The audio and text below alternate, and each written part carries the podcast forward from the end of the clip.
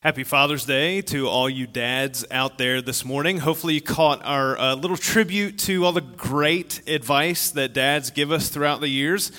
I remember a few uh, bits of advice that my dad would give me. One is kind of, the first one's kind of like the the macho dad thing, where you know you tell your son so, something macho, you know that kind of affects his life. He said, "Hey, you're never allowed to start a fight, but if you ever have to, you can finish it." You know that was one of the one of the things that my dad taught me is like oh yeah tough you know teach you how to be a man son.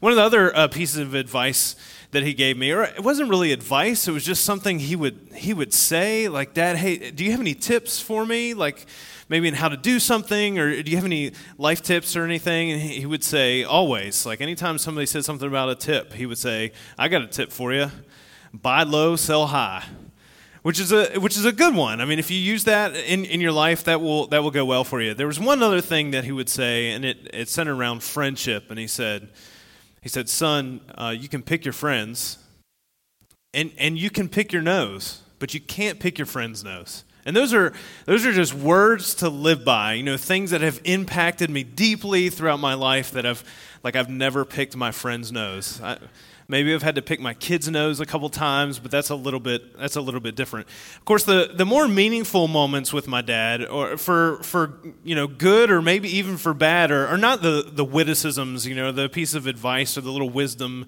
you know, things that he would he would share with me, but it was in the observation of how he lived his life, how he treated my mom, how he handled his work, how he handled his relationships with other people, what he did when there was a crisis, there's an emergency, whatever was going on. Those are the things, whether he handled them them well or handled them poorly are the things that actually deeply impacted my life. Like, those are the things that, for us as sons and daughters with our fathers, whatever our relationship with was with them, you know, impact us throughout our entire lives. They're the things that kind of get ingrained into the soil of our life, the things that affect how we're rooted and how we, uh, you know, interact with, with things that happen.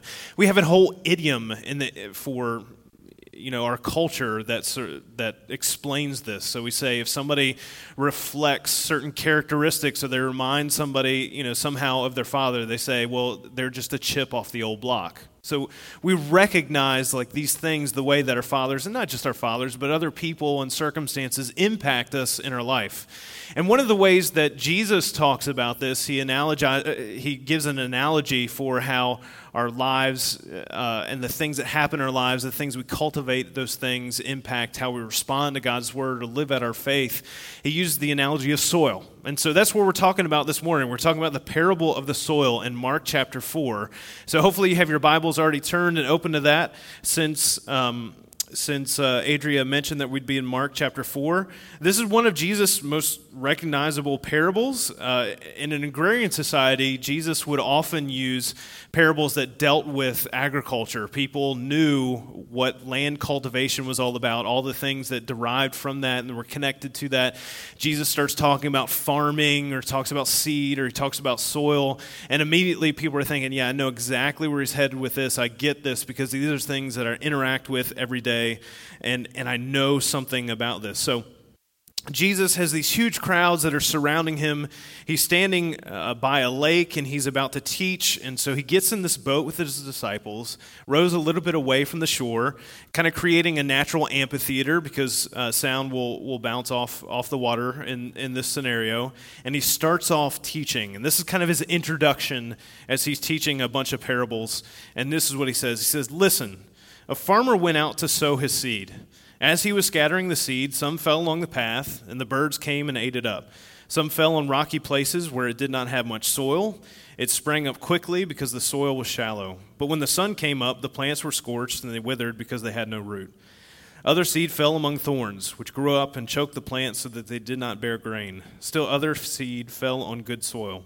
It came up, grew, and produced a crop, some multiplying 30, some 60, some a hundred times. Now, Jesus starts talking about this, you know, the people are listening and think, man, okay, he's about to start talking about what it looks like to produce a crop that produces 30, 60, or 100 times more than what you planted, like this exponential production of, of agricultural growth. This is where their ears would have been picked up, picking up here and listening to what Jesus had to say. And in verse 9, he says, Whoever has ears to hear, let them hear. And at that point, they realize that Jesus is talking about planting corn.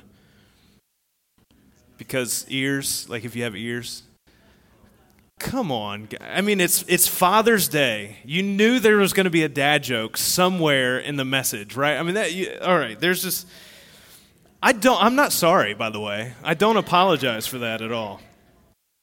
So Jesus is sharing this kind of introduction into the parable saying, and as he's doing about this, this is what he's saying, because he's he goes through and, and explains uh, the parable to his disciples as they're sitting there uh, talking about it on the boat. And he's, basically, the picture that Jesus is giving here is that this farmer that's here, this is the one who is sharing the word of God. The seed is the word of God, and the soil is us. Like we're, we're the hearers of the word of God. And so Jesus is going through, like for, for example, in this scenario, Jesus is the farmer. He's talking, he is God, so what he says is God's word. He's sharing that with the people, and the crowd, the people that are listening to this, they're the soil. In our scenario, we get to share the gospel uh, of, of Jesus. Like we're called to be farmers, and we get to sow the seed of God's word as we're reading it and applying it in our life, sharing it with other people so they can they can hear it. And what he's what he's going to be talking about here is like here are the scenarios in which people hear about the word of God. This is why this parable is about the soil soil. We, we get the farmers, we get the seed, we get the soil, because what soil the seed is planted in is one of the most important parts of hearing God's word and knowing it and doing it and living, living, it, living it out in our lives. And here, here's the deal being a hearer of God's word does not make us a listener of God's word. Being a hearer doesn't make us a listener. Now, some of you don't know that there's a difference between hearing and listening. I learned this lesson well from my dad because there were multiple not that i was a you know not that i didn't obey my father or anything as or never got in trouble yeah i never got in trouble as a kid or anything like that but my dad taught me that there's a distinct difference between hearing and listening because when i would get in trouble what he'd he ask me is why didn't you listen to what i told you to do?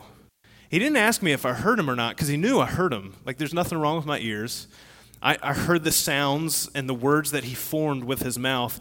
I just chose not to react to them the way that he expected me to like I didn't listen to him, so I disobeyed him. So he's like, "Hey, I, you need to." Not that I ever got spanked or punished or anything like that, or, or know know what a yardstick feels like across bare legs, uh, or anything anything like that. Uh, but I, I learned the difference between hearing and listening when it came to my father. And so Jesus is saying, whoever has, when he says, whoever has ears to hear, let them hear, uh, the, the phrase to hear in a Hebrew culture implied obedience. Like th- this is the reaction that we're supposed to have when we hear God's word spoken in our life, is that we respond to it, we react and obey um, what it says. We all bring our own biases to the text of the Bible when, when it comes. Like, like if we were to do a, just a simple survey across this church or across churches in America or whatever it was, and we just asked people, hey, what's your interaction when it comes to knowing and reading and studying and living out God's Word? We'd have a broad spectrum of reactions to that for, for you know, for, for good or for bad, that would be the reality in our churches, where we'd have people all the way from, hey, we should read and study the Bible and apply it as best we can every day, like we should be in, in the Word as much as possible, to, eh, I might crack my Bible open this month at some point. We're, we're going to cross those spectrums, and in the midst of those spectrums, we see how different how differently God's word is going to interact and affect and impact our lives as a result of that. Of course, uh, you know, there's certainly an expectation of understanding that comes along with listening. Like some, some, of the, some of the reasons we don't listen to what God's word has to say is because we don't understand it. But what, like, what are you supposed to do when you don't understand something? Somebody said ask that. No, you Google it, right? I mean, just Google has all that. No, yeah, you, you ask and you seek, you look for the answers. As Jesus has finished up all these parables and he's hanging out with his 12 closest followers in the boat, they ask him, it's like, Jesus, why, like, why are you, why are you teaching in parables like this to the crowd? Well, what's the deal here? What, what's going on? And in verse 11, he tells them this The secret of the kingdom of God has been given to you, but to those on the outside, everything is said in parables, so that they may be ever seeing but never perceiving, and ever hearing but never understanding. Otherwise, they might turn and be forgiven. It's like, man, that's That's kind of a harsh quote there from Isaiah chapter 6, verses 9 through 10. You know, Jesus is basically saying, hey, you know, I'm going to tell just you 12 the insider information because we really want to keep everybody on the outside. Like that, does that sound very Jesus like? That's kind of strange. And the thing that Jesus is talking about, because let's, let's look like at history, right? Obviously, Jesus is not saying that no one outside of the 12 will ever come to follow and know Jesus. That obviously happens. There are people, not everybody in the crowds, but people came, even re, some of the religious teachers and, and leaders came and followed Jesus as a result of, of his teaching. But what he is saying is that this is what the effect of unbelief does when it comes to me being the Messiah.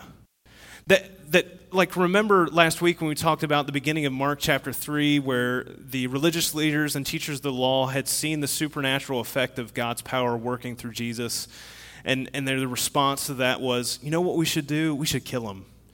Like they immediately started plotting his death as a result of seeing Jesus healing other people. And, and when we don't believe who Jesus is, like that puts us that who he says he is, that puts us on the outside. And one of the things that was going on with Jesus as he was trying to teach and share in his ministry is he had people coming after him trying to kill him. If he went around telling everybody what he told the disciples, the religious leaders would have moved a little bit more quickly. Jesus' ministry would have been a lot shorter. And so one of the things that he shared with the, his disciples regularly is that, hey, at some point, I'm, I'm going to die for this.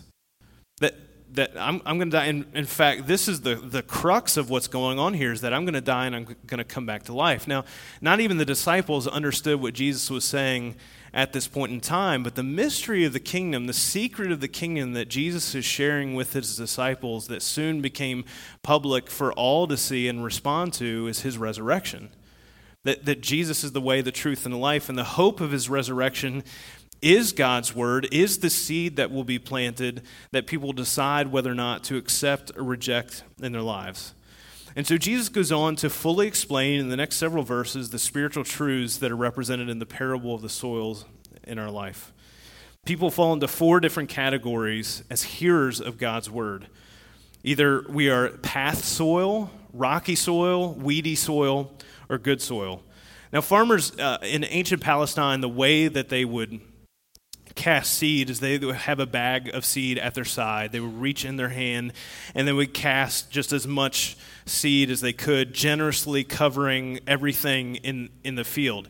They actually plowed after they cast the seed. So they weren't looking around and saying, "Hey, is this is this soil too weedy?" Like they weren't worried about that because it would get plowed under. They weren't looking under the topsoil to say, "Hey, is this too rocky?" You know, they weren't concerned about all those things. They were just trying to cover as much of the field as they could with seed to try to get the best crop that they could.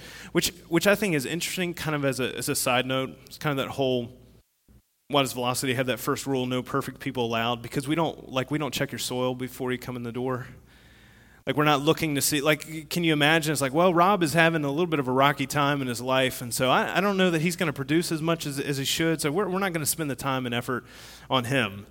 Like, like that's, that's, not the, that's not the point that's being made here by Jesus, is that the seed, the word is meant for everyone, but you and I kind of have a choice in what we're cultivating in the soil in our life that affects and impacts how we allow God's word to change our life. And so the, the farmer is casting the seed, and he says, Some of the seed falls on the path. And some people are like that seed along the path where the word is sown. As soon as they hear it, Satan comes and takes away the word that was sown in them. You might say, Well, well, some people like, all right, I mean, it's not their fault. Satan's doing. I mean, he's the one who's taking taking away. There's not a chance for them to be to be rooted in their life. And the the, the reality is, like uh, as we talked about last week, Satan cannot impact the world the way that he wants to. Jesus has bound him. He, he's bound, but we have the choice as to whether or not we untie the ropes. Like there, there's certain things that we choose whether or not to allow Satan's power to be at work in, the, in us. And, and one of the, the biggest things that Satan wants to accomplish is for us to immediately dismiss Jesus as the Messiah. Like the Bible calls him the father of lies, and this is the lie that he desperately wants people to accept more than anything is that Jesus is not Lord and Savior. And so you, you think about the hard packed path that's along the field that the farmer walks and the, and the family walks through. It's like concrete there, right? The, the seed can't get in because there's an immediate dismissal that there could be truth coming from Jesus. So this is, this is the path, this is, where, this is where Satan wins. Because instead of, instead of saying maybe there's something to this, Uh, about who Jesus is, the way that it's affected culture and it's affected society and history throughout. Like maybe there's some questions I should be asking or, or seeking through this. There's an immediate like, nah, like, like there's no way that this this is important or anything that I should pay attention to. One of the things that I would, you know, appeal to you for if if you're like not sure whether or not you believe in who God is or who, Jesus is, if you're not all in when it comes to Jesus, or maybe you know somebody who, who's not, either like continue to search and seek and ask questions of people or be willing to be the, that person that somebody can ask and, and walk alongside with that in, in your life. Don't dismiss people that you've categor- categorized as path people because many of us in this room were, the, were, were path people before we came to know jesus Others, Jesus says, are like seed sown on rocky places. They hear the word and at once receive it with joy. But since they have no root, they last only a short time. When trouble or persecution comes because of the word, they quickly fall away. This is the person who gets really excited about the idea of following Jesus and all the things that he represents love, grace, mercy, peace, all of those kinds of things. And then they come to a part of God's word that they just can't reconcile with their life. They're like, man, all these ideas and things about Jesus are great. Like, I'm really excited about following him. And wait, wait a second, I got to do what? I, wait, wait, I'm not supposed to. I'm not supposed to cuss people out while I'm driving. You know, whatever the example is. If you really like cussing people out while you're driving, whatever, you know, whatever it might be that you want to hold on to that you can't just let go of. It's just like, man, this, this this is not as advantageous as I wanted it to be in my life. There's some things that I want to hold on to that I really don't want to give up. That's the rocky soil, where we immediately come up against something that we don't want to get rid of in our life, and we allow God's word to wither instead of ourselves to wither and trust in the hope of the resurrection in Jesus. If, if there's something about Jesus that makes you not believe in him because he wants you to do something you want, don't want to do or because he wants you to stop something that you don't want to stop, then that belies a fundamental misunderstanding of who Jesus is and why he came and why God sent him to, to us. The, the reason that we follow Christ is, is not because we're doing what makes us feel better and what helps us to live a better or happier life. The reason is twofold. One, we follow God because He's God and we're not. And two, because when we change our unbelief to belief, Jesus saves us from our sin that has separated us from God. We receive a reward that we don't deserve. And, and so we get to, we have the privilege of, not that we have to and that we're forced to glorify God, we get to and should want to respond to Him by glorifying Him with everything that we have. We don't deserve anything that God gives us through Jesus. If you don't feel the way that you think you should when it comes to following Jesus, it might not be because you're supposed to be feeling warm and fuzzy about doing hard things. It might be because you have a wrong idea of who God is, and you shouldn't be basing it on that feeling. There's one thing that is meant to keep us deeply rooted in the life that God has called us to, and that is the resurrection and the hope in that resurrection that Jesus has for us. Jesus warns that the very thing about God's word that you and I might reject because we, we find it to be uncomfortable or, or not what we want is the very thing that will cause our faith to wither and die. Like those are the things that we choose that cause us to move from belief to unbelief. Still, others are like weedy soil. They're like seeds sown among thorns, Jesus says. They hear the word, but the worries of this life the deceitfulness of wealth and the desires for other things come in and choke the word, make it, making it unfruitful. Can we just recognize, like as a room mostly full of adults, that, that there are things that vie for our attention in this life that aren't good for us? like that we get to choose to do as, as adults or as teenagers or what, whatever age you are in this room that, that like we want to do and we enjoy doing but they, they're bad for us and we can recognize that and know that in our life that, that the distractions that we have are life's worries the pursuit of wealth the pursuit of our own desires and those things take away the effort and attention that we're supposed to have on god's word where those things exist because of a corruption of good things. That if God's word is first and central and foremost in our life, like, like the, the worries that we have and the pursuit of wealth and the pursuit of desires, like they don't exist like they do for others because we're not concerned about those things. We're concerned about following God, and He will lead us away from those issues. If you've ever said, when it comes to God's word, yeah, I know I need to do that, but I just can't right now, you're like Floyd Mayweather in the octagon with Conor McGregor. You're getting choked out. That's why he won't do it. That's why they're going to box instead of do MMA. And some of you don't know what I'm talking about, and that's fine. I, I would, I mean, just to just to be honest, I think if you look at the global church, maybe even particularly the American church, on a on a, any given Sunday, most Christians in church this morning are in this category. Most of us struggle with these things worry, money, what we want versus what God wants. And those are the things that hurt and damage and choke us out. But when we reject worry and wealth and our desires of our flesh, we become willing to fully love the Lord our God with all our heart, soul, mind, and strength, to become fully willing to love our neighbors as ourselves. It's, it's why, as a church, that you know we have this open invitation for everyone to join in with this mission of helping people find Jesus and love God, because what we want everyone to cultivate in this life is good soil. Jesus says, Others, like seeds sown on good soil, hear the word, accept it, and produce a crop, some 30, some 60, some 100 times what was sown. You can tell good soil in your life by the fruit that it bears. Because the Word of God, when we hear it and when we listen to it, when we apply it into our lives, will never return empty. The greatest joy that you and I can experience this side of heaven is being part of producing a crop for the kingdom of God. The better your soil, the less you focused your life becomes. The better your soil, the more eternal your perspective becomes. The better your soil, the more you turn from a perspective of just living a life to living a legacy. A legacy that is on the foundation of Jesus and God's Word.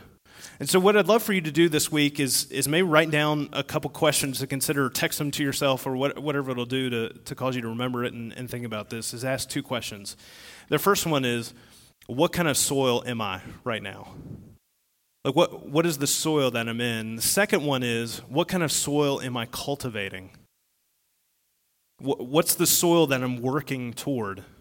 And, and simply being honest with yourself in that and, and deciding, okay, what's the next step I need to, to, to take to pull the rocks out, to dig up the rocks, to pull the weeds, to, to break up the path a little bit, to, to put more nutrients into the good soil. Because all of us can move from the path and from the rocky soil and the weedy soil to good soil. All of us can move from good soil to better soil if we're willing to put in the time and the effort and the work into it to develop it. Because Jesus has changed so many of us with the truth of his kingdom. Ask, ask a Christ follower that knows you best or somebody that you respect the most and, and say, hey, this is kind of where I think I am with the soil thing. What, what do you think about where I am? And work on that together. You don't have to work your soil on your own. Here, here's the spiritual truth from this parable of the soils. If you want external results in your life, you have to make internal changes. You are to you and I are going to grow what we cultivate. If you've ever, I, I, don't know if you've ever tried to like plant a garden in Virginia. Um, at least for me, when I dig in my yard, I see this red stuff uh, under the grass. It's clay soil, and I don't know how much you know about farming, gardening, or anything, but clay is not necessarily the best thing to have a salad garden, you know, or to like can salsa, or have a bunch of tomatoes so you can make tomato sandwiches all summer with uh, with just a little bit of mayonnaise on both slices of bread, salt and pepper. Make sure you toast toast the bread when you make because that All right, that, that's how you make a tomato sandwich. You guys know that, right? Which sounds amazing for the summer. Well, I can't, I can't have like this huge, awesome garden right now because of the soil that I have. So I started a compost pile. I've got a bunch of clumps of grass. I've got a bag of uh, cow stuff that's in there helping to break stuff down. We're taking out our eggshells and our little produce, you know, trash and stuff, putting it in there. And guess what? The compost is not ready. like I just started and it's not ready for me to put into the ground to do amazing things, you know, have an ama- amazing garden this year. But what I do know is that at some point it will break down and all be exactly what it needs to be so I can have this amazing tomato sandwich garden. I think that's what I'll call it. It's just tomato sandwich garden because just do tomatoes. That's it.